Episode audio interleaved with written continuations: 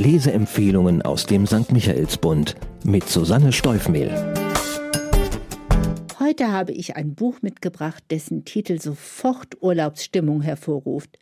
Der große Sommer ist der neue Roman von Ewald Ahrens und steht bei vielen Lesern und Leserinnen auf der Wunschliste, die seit dem Überraschungserfolg Alte Sorten auf ein neues Buch des Nürnberger Autors gewartet haben. Aber ist es nicht ein wenig unpassend, mitten in der Pandemie ein solches Buch zu empfehlen, wenn doch niemand weiß, wann wir das nächste Mal unbeschwert verreisen können? Nein, das Gegenteil ist der Fall, denn dem jungen Protagonisten in dieser Story geht es ganz ähnlich. Sein großer Sommer findet zu Hause statt, und dennoch wird er zum vielleicht wichtigsten seines Lebens werden. Ewald Ahrens blendet zurück zum Beginn der 1980er Jahre, eine Zeit, in der der 1965 geborene Autor exakt so alt war wie sein jugendlicher Held. Die Handlung. Nur noch wenige Tage bis zum Beginn der großen Ferien, doch in diesem Jahr kann sich der 16-jährige Friedrich Büchner nicht so recht auf die heiß ersehnte sechswöchige Freiheit freuen, denn er muss sich auf eine Nachprüfung vorbereiten in Mathe und Latein, also in allem, wo es hauptsächlich auf Logik ankommt, hat er das Klassenziel nicht erreicht, und im Moment ist ihm auch nicht klar, wie er sich den Stoff bis zum Prüfungstermin einbläuen soll. Seine Eltern fahren davon unbeeindruckt mit ihren jüngeren Kindern in die Ferien. Seine älteste Schwester macht ein Praktikum in einem Altersheim. Friedrich, den alle Frieder nennen, muss ins große Haus seiner Großeltern ziehen und dort büffeln. Doch die beiden sind nicht einfach Oma und Opa und schon gar nicht nachsichtig mit ihm. Nana ist Malerin, bekocht und versorgt ihn gut, lässt ihn aber ansonsten in Ruhe. Der Großvater, auf dieser altmodischen Anrede besteht er, ist Professor der Medizin und lebt nach einem strikt getakteten Zeitplan, der ab sofort auch für Frieder gilt. Um sieben Uhr aufstehen, von acht bis zwölf Uhr lernen, an drei Nachmittagen ein Aushilfsjob im Klinikum. Seine Lernfortschritte werden vom Großvater geschickt überprüft, immer nach der Devise Nur wer das Gelernte anwenden kann, hat es auch verstanden. Eigentlich halb so schlimm, auch wenn Frieda seine große chaotische Familie vermisst und dem Urlaub am Meer hinterher trauert. Für den Spaß sorgen vor allem die Unternehmungen mit seiner Schwester Alma, seinem besten Freund Johann und mit Beate, die er erst vor wenigen Tagen im Schwimmbad kennengelernt und in die er sich unsterblich verliebt hat. Mit dem Fahrrad unterwegs, beim Schwimmen oder einfach nur beim philosophierenden Herumhängen und heimlichen Bier trinken bietet dieser Sommer vieles, was Frieda vorher nicht für wahrscheinlich gehalten hätte.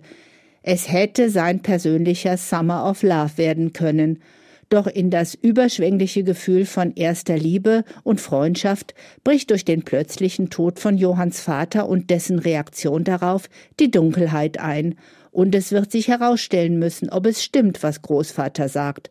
Freundschaft beweist sich nicht in den guten Zeiten. Der Sound. Von einem Coming-of-Age-Roman, der in einer Zeit spielt, die ich selbst als Jugendliche erlebt habe, erwarte ich natürlich, dass ich die Stimmung darin wiedererkenne. Und das ist Ewald Ahrens vollkommen gelungen. Dennoch sind die Eckpunkte der beginnenden 1980er Jahre mit ihrer Musik, der Protestbewegungen gegen Kernkraft und Aufrüstung, der Literatur dieser Zeit und natürlich das vollkommene Fehlen von modernen Kommunikationsmitteln und den sozialen Netzwerken eher dezent eingesetzt. So wird zwar klar, dass die Handlung vor 40 Jahren spielt, das Buch liest sich aber keineswegs wie ein historischer Roman. Das liegt vor allem daran, dass Gefühle wie erste Liebe und Trauer, Angst, Respekt und Freundschaft zeitlos sind, aber auch an einem kleinen erzählerischen Trick, den Ahrens anwendet. Johann verfängt sich in einer Verschwörungstheorie, die aktuell nicht unbekannt sein dürfte. Und Großvater Walter ist Chefvirologe in der Uniklinik. Unverkennbare Verbindungsfäden in die Gegenwart. Bemerkenswert. Der große Sommer ist ein intensives, kluges und gleichzeitig beglückendes Buch, nicht nur für die Ferienzeit. Man taucht ein in die Geschichte des jungen Friedrich, der zwar eine Niete in Mathe und Latein ist, dafür aber ein leidenschaftlicher Leser und großer Romantiker.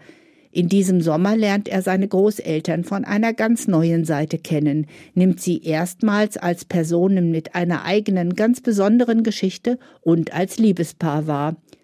Diese sechs Wochen machen ihn um viele Erkenntnisse reicher, und als Leserin konnte ich das hautnah miterleben, weil Ahrens den jungen Mann selbst erzählen lässt.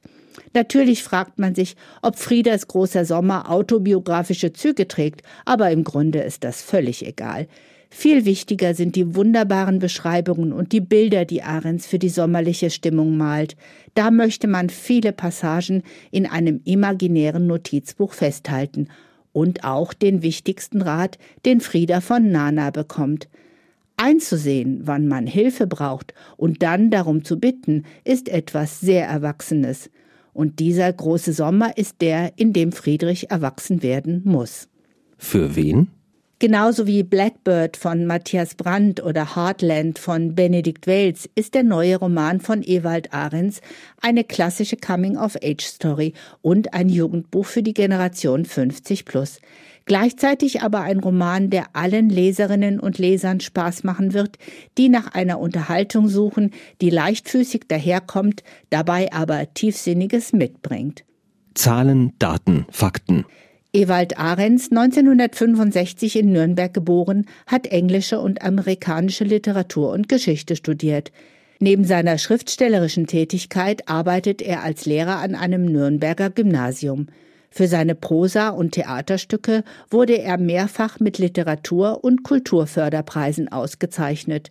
Die Mehrzahl seiner überwiegend historischen Romane erscheinen im Kadolsburger Verlag Ars Vivendi. Alte Sorten und Der große Sommer beim Kölner Dumont Verlag. Die 316 Seiten dieses Romans lesen sich soghaft schnell und bleiben doch lange im Gedächtnis. Zum Preis von 20 Euro kann man das Buch in der Buchhandlung Michaelsbund in München kaufen oder online bestellen auf michaelsbund.de. Ein Buch, ein Podcast aus dem katholischen Medienhaus St. Michaelsbund Produziert vom Münchner Kirchenradio.